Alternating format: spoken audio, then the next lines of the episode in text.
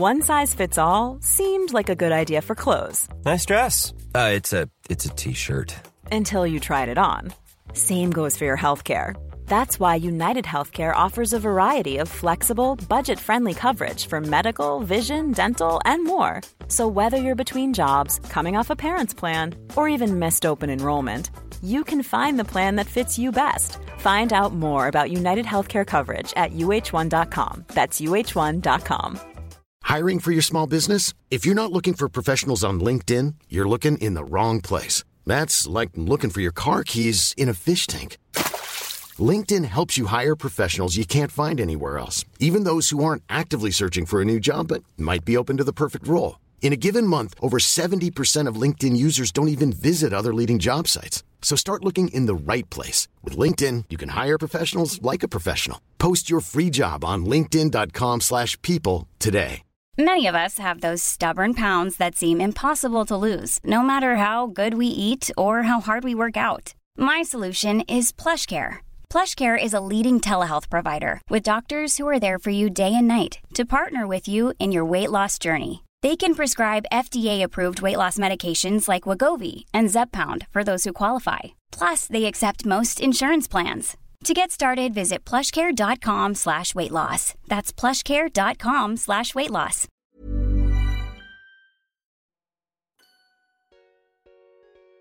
Hello, I'm Samantha Bond, uh, commonly known as Sam. Now, when I'm not doing my day job, working alongside Maggie Smith, Pierce Brosnan, or even the gorgeously hirsute Burt Reynolds, God rest his soul, I'm an ambassador for a wonderful organisation called Acting for Others. And together, we've paired up some of the UK's brightest stars of stage and screen for intimate conversations about, well, their passion for theatre, trials and triumphs, loves and losses, and a whole lot more.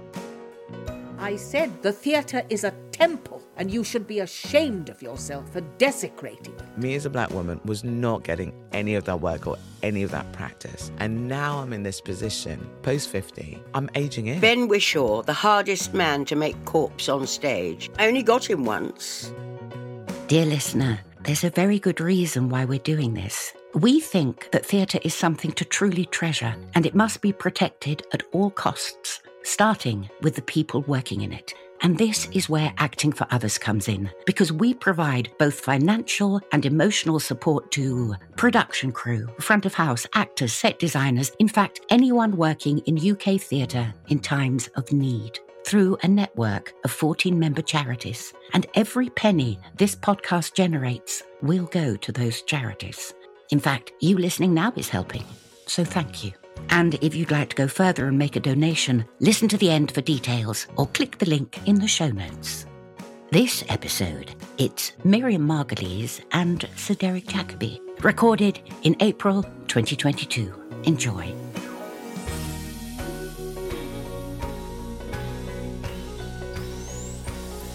This is um, a kind of a.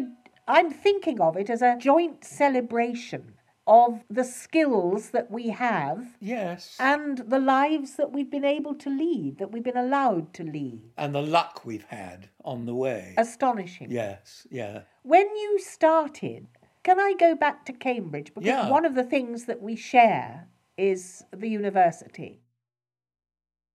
It was the proudest moment of my life when I got into Cambridge. Was it for you? Yes, yes, it was. Um, I felt very much out of my depth at first because I was just 19 and I was surrounded by a lot of young male undergraduates who had done national service, who were kind of young men. I still felt very much the grammar school boy, lucky enough to get into university. But I found myself surrounded by um, adults, and I didn't feel an adult at first. I still felt um, a schoolboy.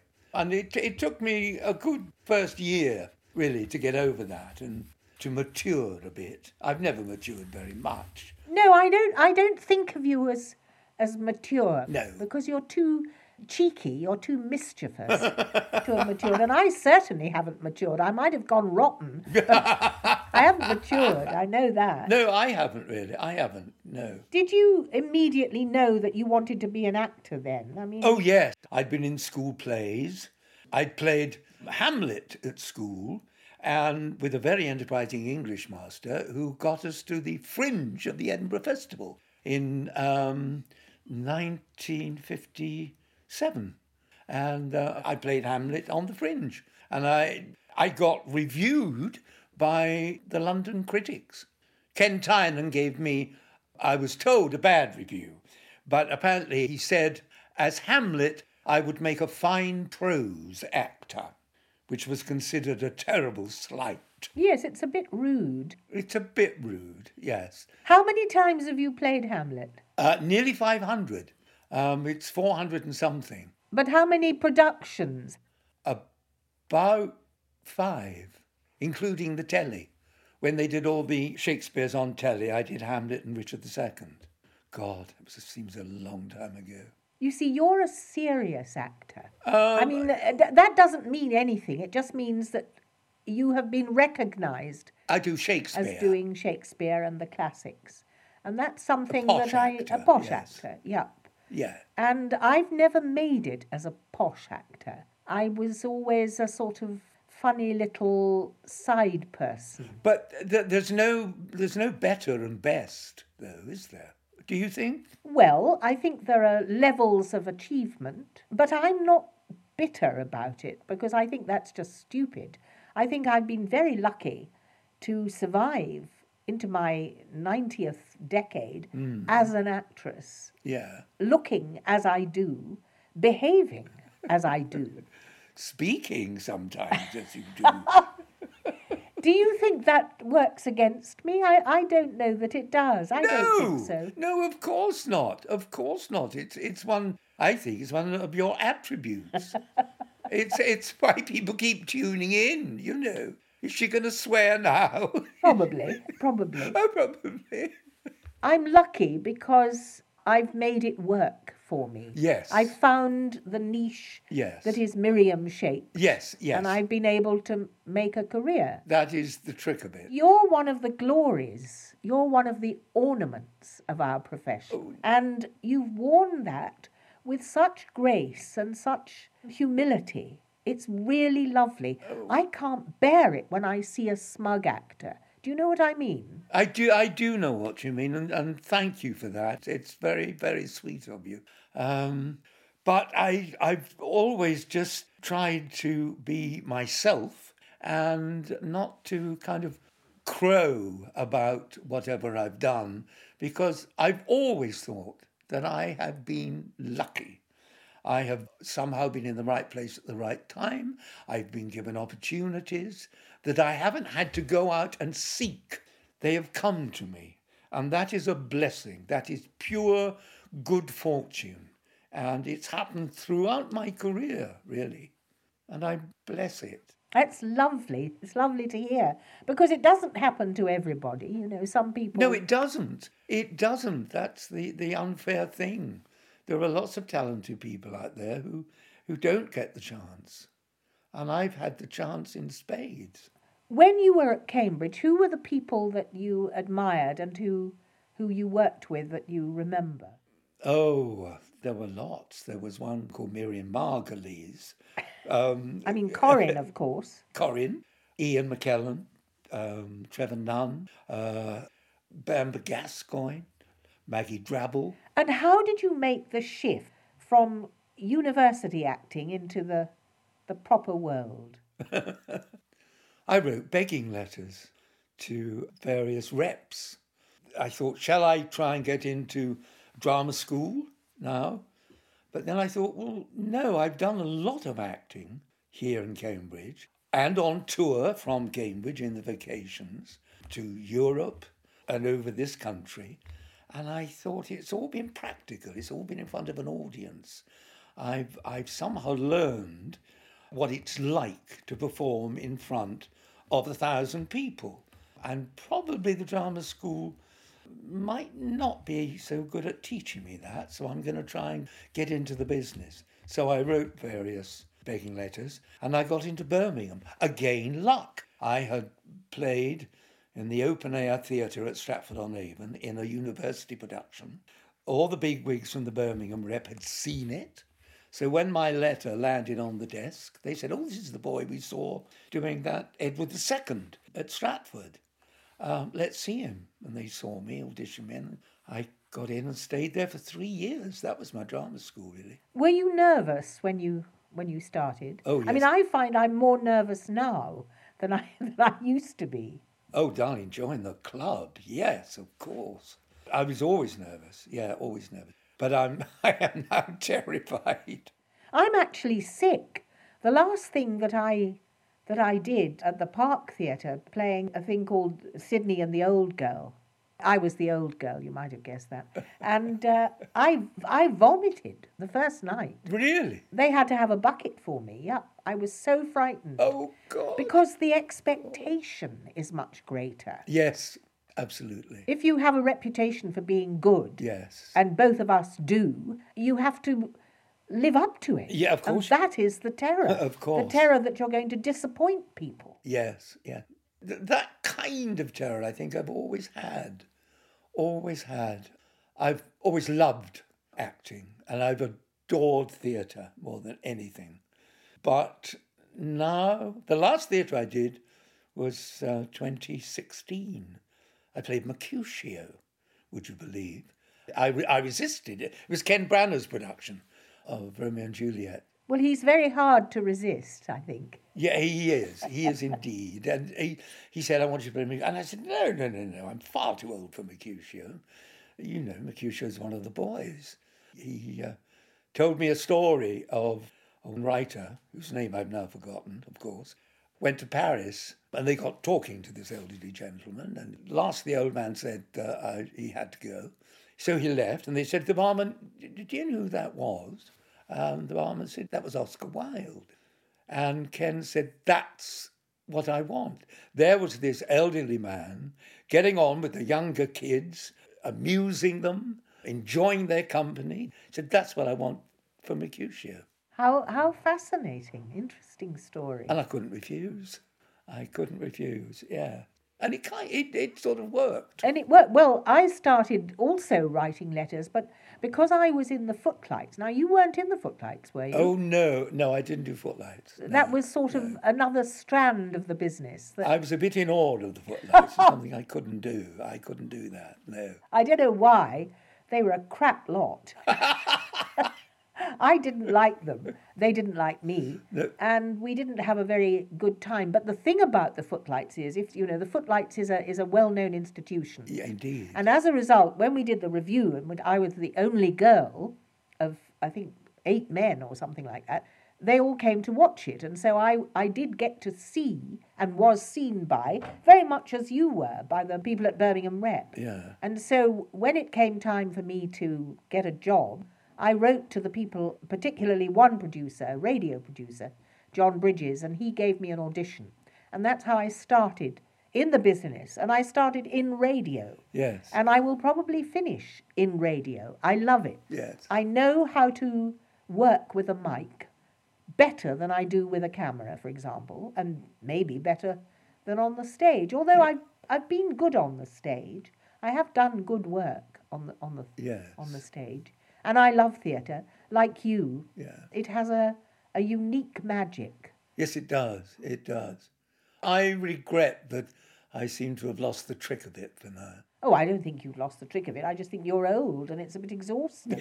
yes, yes. It's exhausting. No, no it's it's it, yes, it is. It is. It's also it's also the fear. It's also that that has grown over the years. Yes, it has. Well, what I I've started another career. I'm doing documentaries, ah, yes, which is a bit saucy of me. yes. I've seen them. I've seen them. Yes. Well, You're very good at it. I'm not bad at it actually. I, No, I you're very good at and it. I think what what I've got is I've got an an intense curiosity about people. Yeah. I want to know what makes them tick, what's inside them, what's making them live. Yeah. And if I can ask the right questions, Yes. then everybody watching will know what's going on in their minds. Exactly. And I do enjoy Yes, it, and I'm very lucky Yeah. because you get paid to travel, you see, Yes. which is, of course, magical. Yes. But mm. you've got a thing going with Last Tango in Halifax. Oh, it, well, it, I had a thing going. It stopped now. I don't Is it we'll over ever now? do anymore. I think it's over. I think it's over. It was lovely while it lasted. I do enjoy the telly and the and the films. I and I do find it, dare I say, easier than than theatre. Why is that? Why is it easier? Well, because there are so many safety nets. There isn't that, you know, the what I now refer to as the terror of going onto the stage, the fear of going onto the stage. That was always there, but it was you needed that. You needed it. You needed to use that um, to perform. And it's exciting, terribly exciting, and the sense of achievement when, when you when the curtain comes down and it's, you've done it, you've been there, you've climbed Everest. It's wonderful. You've done Hamlet or Lear or you know the satisfaction is fantastic. Television and films is is so different because you're surrounded by safety nets. If anything goes wrong, you do it again. They can't hear you. Put the microphone closer. If you fluff the lines, do it again, up to take number 50 until you get it right. And, and they load you with money. Um, nobody ever got rich in the theatre.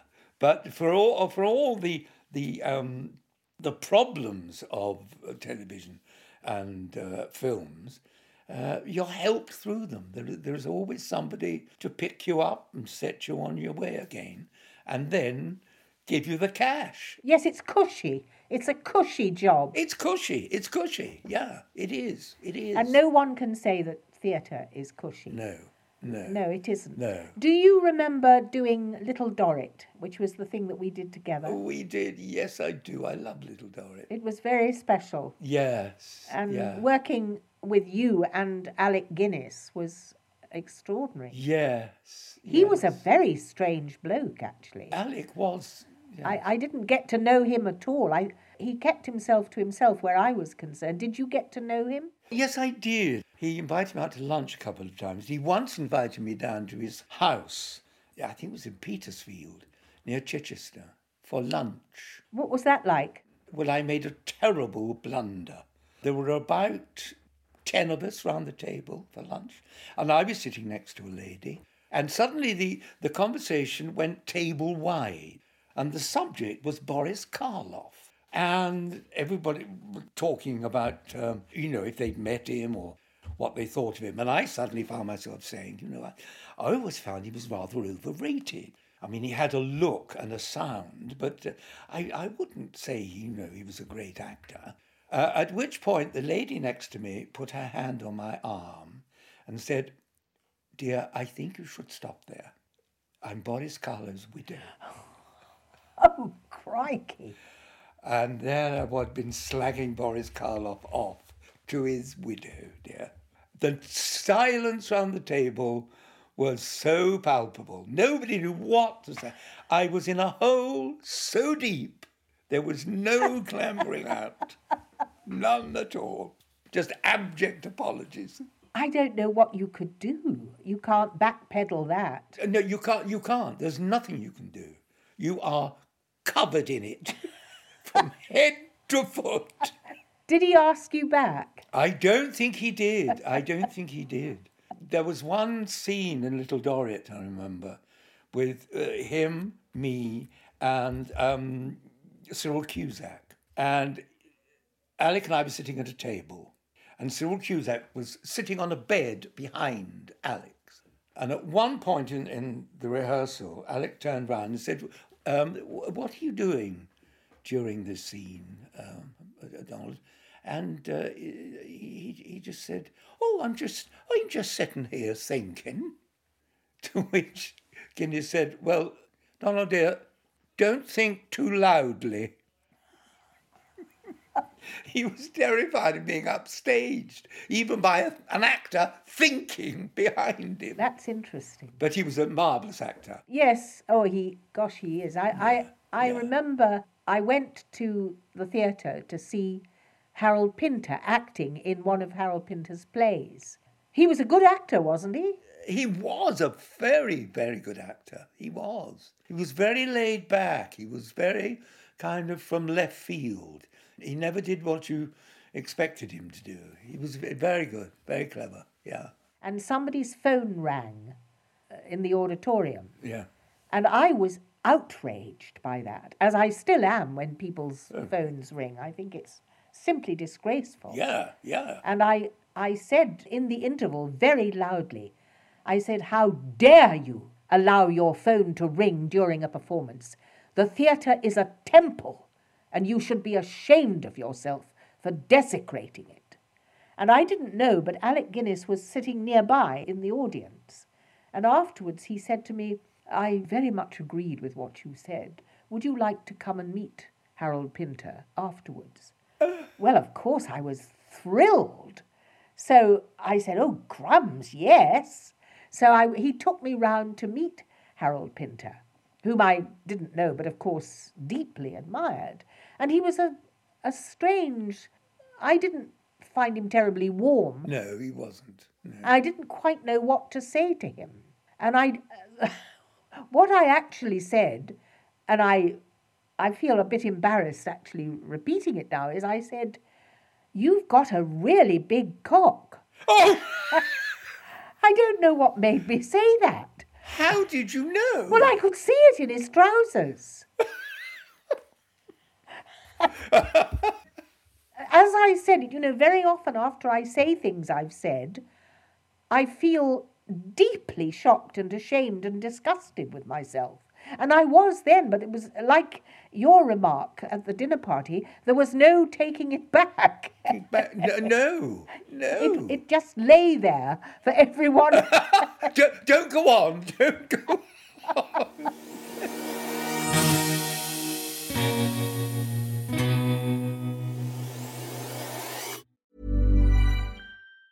If you thought the only way to get a more defined jawline with natural looking results was through surgery, think again. Juvederm Volux XC is a non surgical injectable gel filler that improves moderate to severe loss of jawline definition and can help you achieve natural looking results with little downtime. Even better, this improved definition lasts up to one year with optimal treatment. No maintenance required. Improve jawline definition for a smooth, sculpted look with Juvederm Volux XC. For important safety information and to find a licensed specialist, visit juvederm.com. That's J U V E D E R M.com. Not for people with severe allergic reactions, allergies to lidocaine, or the proteins used in Juvederm. Common side effects include injection site redness, swelling, pain, tenderness, firmness, lumps, bumps, bruising, discoloration, or itching. There's a risk of unintentional injection into a blood vessel, which can cause vision abnormalities, blindness, stroke, temporary scabs, or scarring. Talk to a licensed specialist specialist to find out if it's right for you. Everyone knows therapy is great for solving problems, but getting therapy has its own problems too, like finding the right therapist, fitting into their schedule, and of course, the cost. Well, BetterHelp can solve those problems. It's totally online and built around your schedule. It's surprisingly affordable too. Connect with a credentialed therapist by phone, video, or online chat, all from the comfort of your home. Visit betterhelp.com to learn more and save 10% on your first month. That's BetterHelp, H E L P.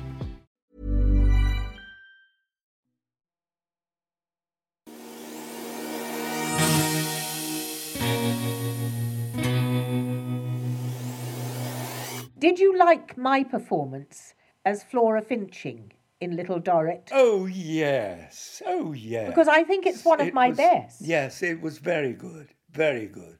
I mean, you were superb. We were all actually very well cast. Yes, well, that was Christine Edzard, our director, yeah. she was she was yeah. very remarkable. Yeah, it was beautifully cast. It really was. I remember when I went for the interview.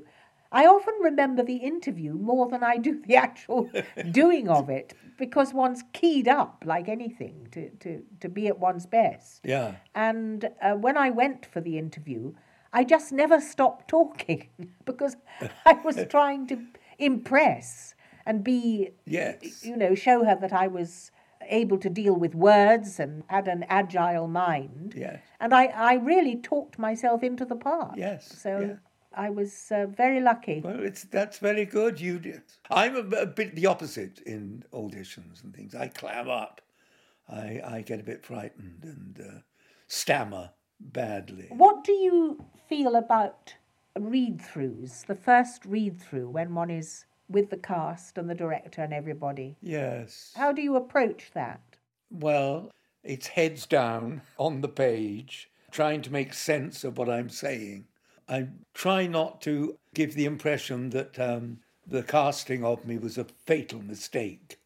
Uh, I, I don't like those first readings really, because I think everybody's there judging everybody else, and and uh, that worries me. Yes, it is a very nervy experience. It's nerve wracking. Yeah, yeah. I, I, I wish sometimes I wish I had a star complex, which I had that confidence in myself and my abilities to shine all the time and to sell myself, which I've never been able to do. Never. You don't have that that quality, and I'm glad you don't because the quality you have is of intelligence and humility. You come to your work bringing your skills, but not your admiration of yourself. And that is, is wonderful. It's... Have you had directors that lifted you out of yourself into a great performance? Oh, gosh.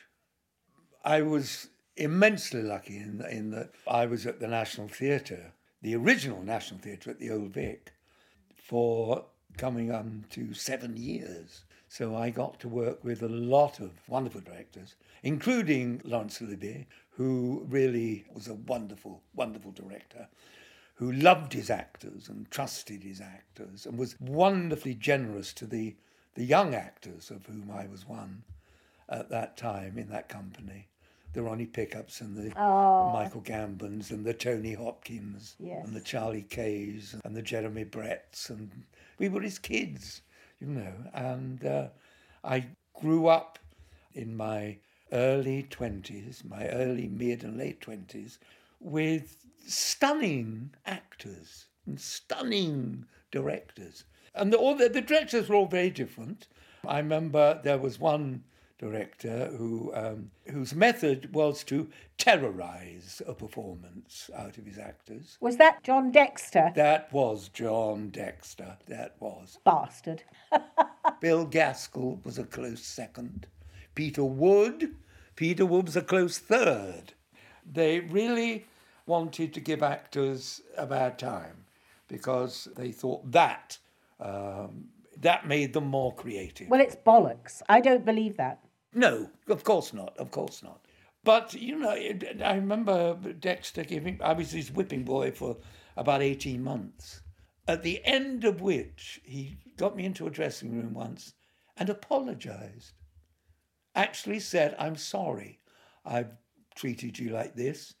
He said, It's only because I think you're talented. Well, to use one of your phrases, fuck off, John Dexter. no, I totally agree with you. No, you can't. You you can coax talent. Yes. But you can't. You can't damage it. You can't beat it. You can't beat it out. No. You can't beat it and that's out. what they, they did. They, they they tried to beat beat it beat it out of you. I loved working yeah. with Peter Hall.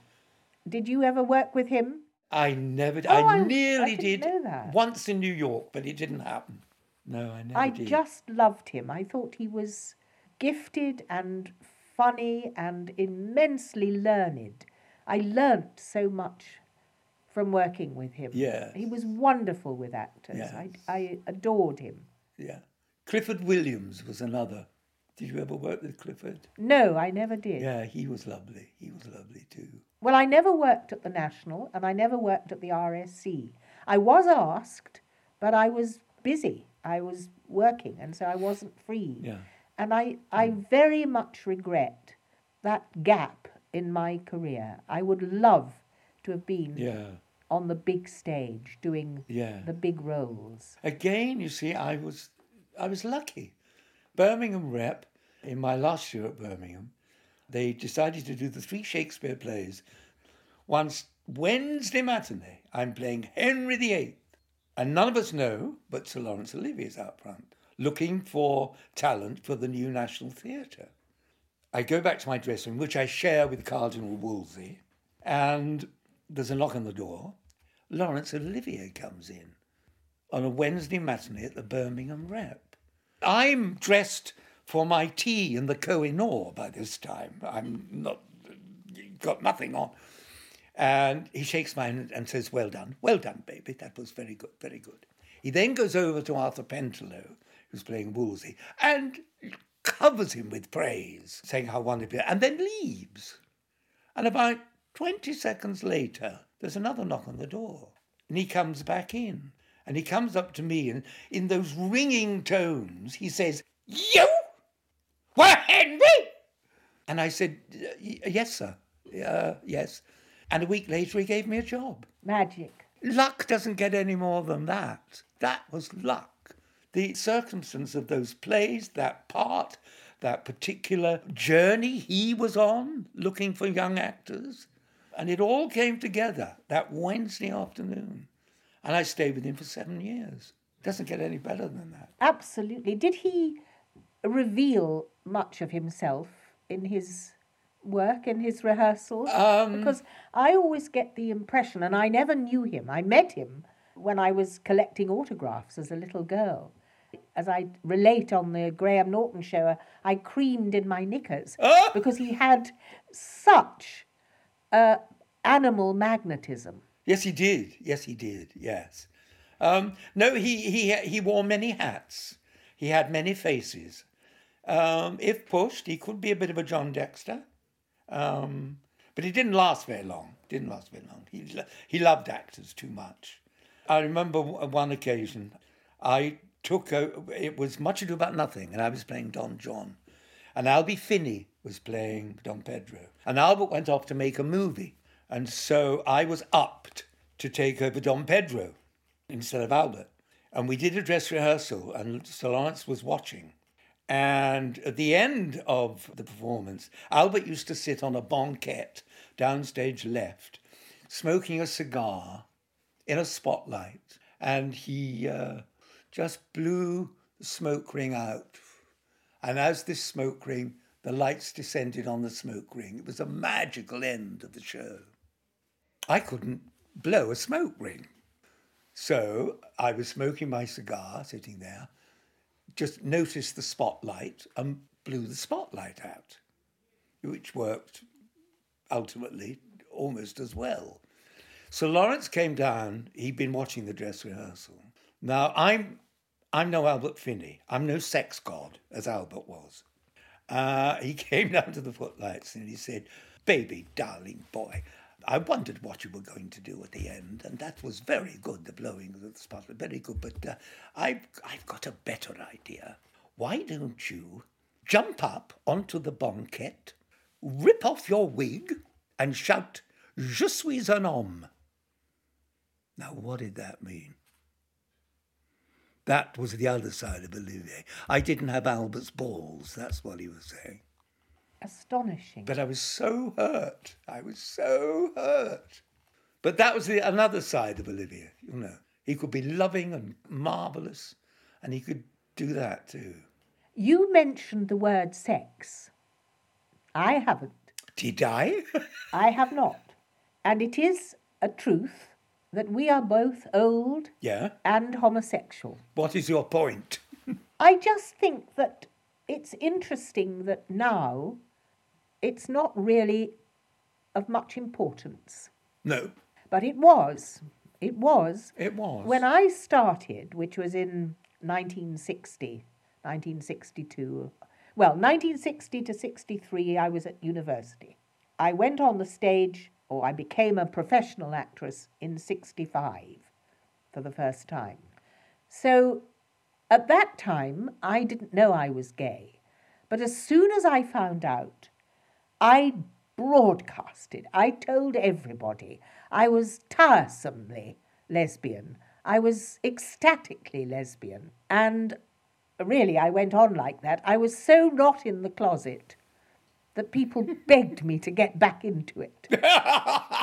you, on the other hand, were not like that because that is not your nature. You don't broadcast yourself. You are a private no. sort of person. And you prefer to be private. Mm. And I wonder sometimes if my behaviour grated on you because it was unnecessary. No, great is not the word. I, I suppose, if I'm honest, I rather admired it. Something that uh, I couldn't do, didn't want to do. I wasn't ashamed of, of uh, being gay, but that was me. All my friends knew. I didn't have to keep stressing it. I didn't have to keep talking about it, blurting it out. That's wonderful. But uh, for the first 40 years of my life, I didn't have a partner. I was, I was on my own. And uh, I've been with my partner now for 45 years this year. Well, with Heather and me, it's 53. Oh, God. Um, but, God. You know, when you oh, lose dear. the love of your life, yes, it, it it's unbearable. Yes, I, I'm I'm frightened to think anything. So am I. Do you so you feel I. that too? Yes. I don't know. I think I'm not really aging very well. I have to be honest. I don't like being old. I don't like it. No, I don't. I don't. Do you know? I um, heard a quotation recently that I've been trying to live by. Uh, it was Clint Eastwood. And a fan went up to Clint Eastwood and said, oh, Mr. Eastwood, you, you're still working. You're, I think he's 90. How do you do it? And Clint Eastwood said, I don't let the old man in. Ah. And I'm trying to live by that. I know the times I let him in, but most of the time I try not to let him in. And it works. Well, if it works for you, that's good, and I think it's a great remark. Yeah. But nobody told me that it was going to be like this. No. It, it's come as a surprise that my mobility would be less because I'm fat and I've got something called spinal stenosis, which is a condition. Yeah. But you know, we don't want to we don't want to do the organ recital of, of all of all the things that are wrong with us. That's not what this is about. No. I haven't told you much about the films because no. I lived in Hollywood for 16 years and I did quite a lot of movies did over there. Really? Yes, I did. Ah.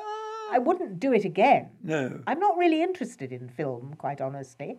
I like the money and I like the location. Yes, yes. And it's fun working with people like Leonardo DiCaprio and Charlton Heston. Yes. He was fun to work with. Yes. Although, of course, I'm a very political person and you're not. No. I know that. You don't push your politics at people the way I do. No. But he was a, a great gunman. Charlton Heston. Oh, that's yes, that's right. Yes. But he was a very nice mm. guy yeah. and very big. I remember that he was so tall. When we had to play in the same scene together, they had to dig a trench for him and put me on a box. Oh. I played an Egyptian gynecologist. As one does, of course. yes, yes. Well, my first film was Day of the Jackal. Oh, yes. With Eddie Fox, Fred Zinnemann directing it. And that was fascinating because I'd never done a film before. But the film I really adored because all my stuff was filmed on the island of Malta in a mock coliseum was Gladiator with Russell Crowe and Joaquin Phoenix. Oh, I liked Joaquin. Uh, he's nice. Yeah, he's great. I can't stand Russell Crowe. He's a pain. what a pain. Well, I didn't have much to do with Russell. Uh, I had much more to do with, with Joaquin. And it was it was lovely. It was it was a great experience. Yes, I loved that. And then Ken Branagh got me to Hollywood briefly to Paramount in a film that he was doing with Emma Thompson, and I played the murderer, the villain which was which was wonderful. I can't remember the name of that because I think I was in that as well. You were, you were. I can't remember the name of it. What was it called? I just can't think. No, I can't. But I do remember this that it was Ken's first production in Hollywood. That's right. And he was very disappointed in the behavior of the crew because they kept chattering and not paying attention. And one day he sacked the lot of them. Do you remember that? Yes, I do. I do. I don't know if he did it publicly, but I saw his face darken at one point, and everybody got sacked, and a whole new crew came in the next day. Oh, yes. Because he wasn't going to be made fun of as, you know, the Brit who didn't know, who, who wasn't a director. Uh, Yes. Because he was a Yeah. director. He was, he was brilliant. Yeah. He is brilliant. Yes, he was. Yes. And what a nice yes. man, too. I like him. Yes. Yes. Have you won a film award ever? Uh, yes. What was it for? Do you remember? Um, I can never remember awards either. I sit there in the audience if I have to go, kind of petrified, um, because you have to. If you win, you've got to make a speech, and and and it's it's awful. Of course. Well, I did win one. I've only won one film award, a big one, which was the BAFTA Best Supporting. Oh yes. And it was for The Age of Innocence. Oh yes. And I really did love being in that because that was Martin Yes. Scorsese, and he's a another great director. Oh yes, yeah.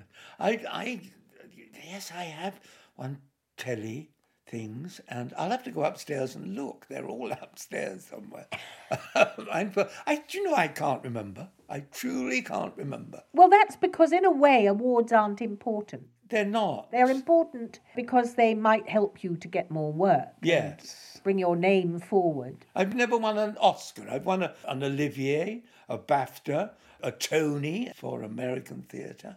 I've never won a, an, an Oscar. Well, I, I think the Oscars are slightly démodé now. I don't think they. Uh, yeah, yeah, They've yes, slightly lost their sheen, unfortunately. They have a bit. Yes, they have rather. Well, I've asked you lots of questions. You have. But you haven't asked You're me. very good at it.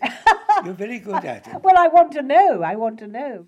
What do you do when you're not working?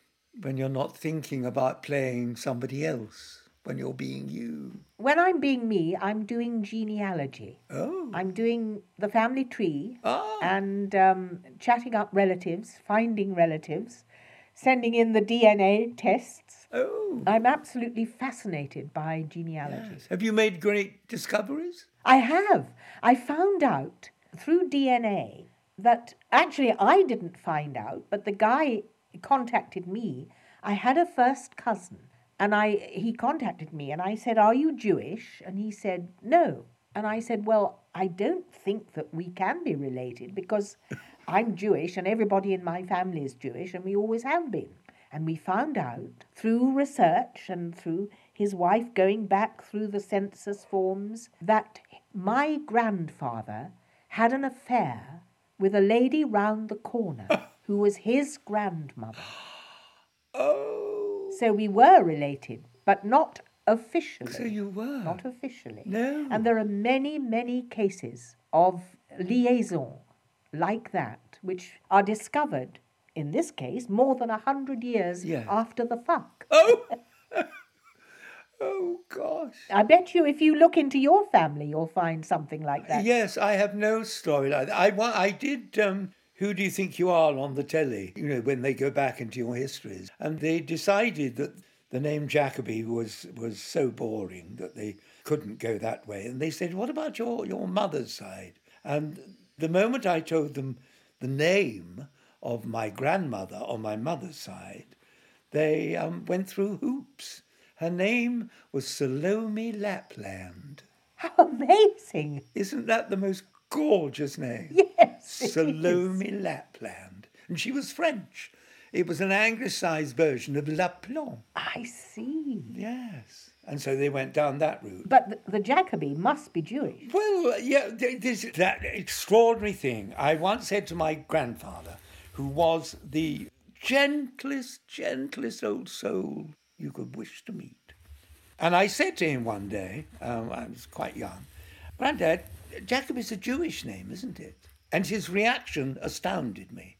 He became angry. He denied it um, and said, you know, where did you get that from? And I, I said, well, the boy at school said I'd got a Jewish name. And I'd never seen him like that. This mild old man was very angry. He, he didn't further it. He, um, he told me never to think of that, think in that way again. So there must have been a history somewhere, a persecution somewhere, or whatever. But it was never mentioned, never mentioned again. And I've never thought of myself since as Jewish. no. But uh, the name, particularly the name spelt with a Y at the end. Mine's spelt with an I. I don't know if that makes any difference. Who knows? It may. If that puts us near nearest to Jacobus and James and I don't know. Usually we discount spelling because it changes through the years and Ah, yeah. even siblings with the same name spell them differently. Yeah, yeah. So I, I don't know. I don't know, but I would have thought that you might have a Jewish Yeah. ancestor somewhere. yeah, yeah. I think that is I think that is true. And the other thing that I do in my spare time is I'm very political. Ah, I care about the way the country's going, and I don't like it. And I am outspoken in my detestation of certain recent acts from this government. And I'm very worried about the future of the BBC and Channel 4 and the way that the so called culture secretary of the moment has tried to remove an enormous amount of money from London theatre companies and people who are in receipt of, of monies from the Arts Council in order to Yeah. take it out of London and put it into the provinces. There's nothing wrong with putting money into the provinces, but don't take it out of London. Take it out of London, I agree. I agree. Just find more money because the arts, and I really believe this passionately, are the soul of the nation.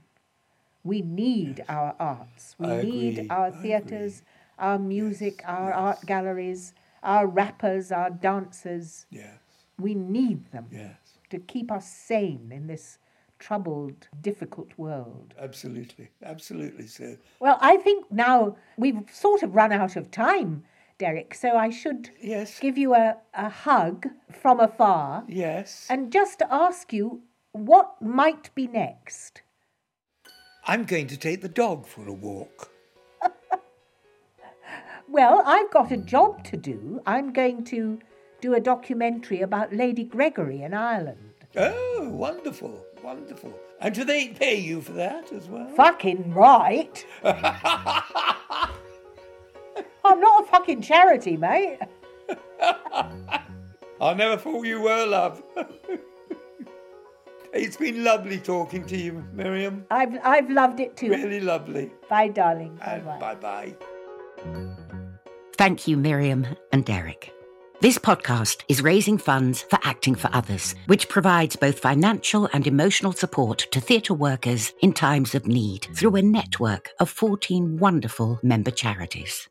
This is Ben's story. I was working in London as a jobbing actor. I just never imagined at that time that me, age 25, that I would be someone diagnosed with cancer. I saw my whole life flash before my eyes. When I started the painful and quite frankly really frightening rounds of chemo and surgery, I was terrified by the reality of my desperate financial situation. On top of all of this, being an out of work actor, I couldn't afford to live and pay my bills through my treatment. But all of this changed the moment I was put in touch with Acting for Others. They got me financial support that I so desperately needed. I don't know if I could have done it without them. If you have the means and would like to make a donation to help people like Ben, you can do so via our website, actingforothers.co.uk, or click on the link in the show notes. Any donation, it doesn't matter how small, will make a big difference.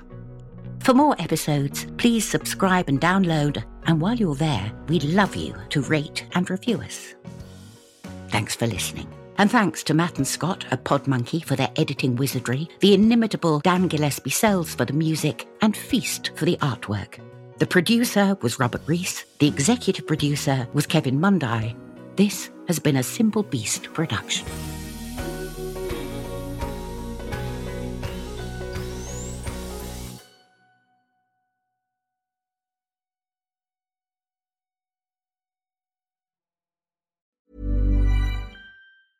Planning for your next trip?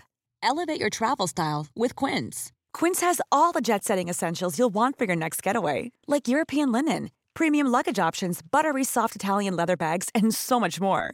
And is all priced at 50 to 80% less than similar brands. Plus, Quince only works with factories that use safe and ethical manufacturing practices. Pack your bags with high-quality essentials you'll be wearing for vacations to come with Quince. Go to quince.com slash pack for free shipping and 365-day returns.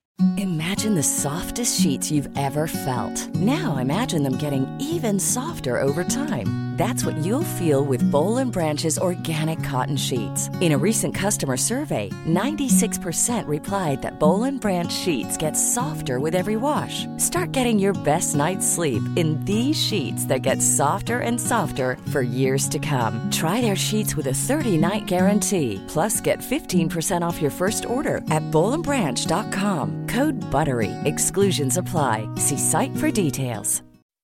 When you make decisions for your company, you look for the no-brainers. If you have a lot of mailing to do, stamps.com is the ultimate no-brainer. Use the stamps.com mobile app to mail everything you need to keep your business running with up to 89% off USPS and UPS. Make the same no-brainer decision as over 1 million other businesses with stamps.com. Use code PROGRAM for a special offer. That's stamps.com code PROGRAM.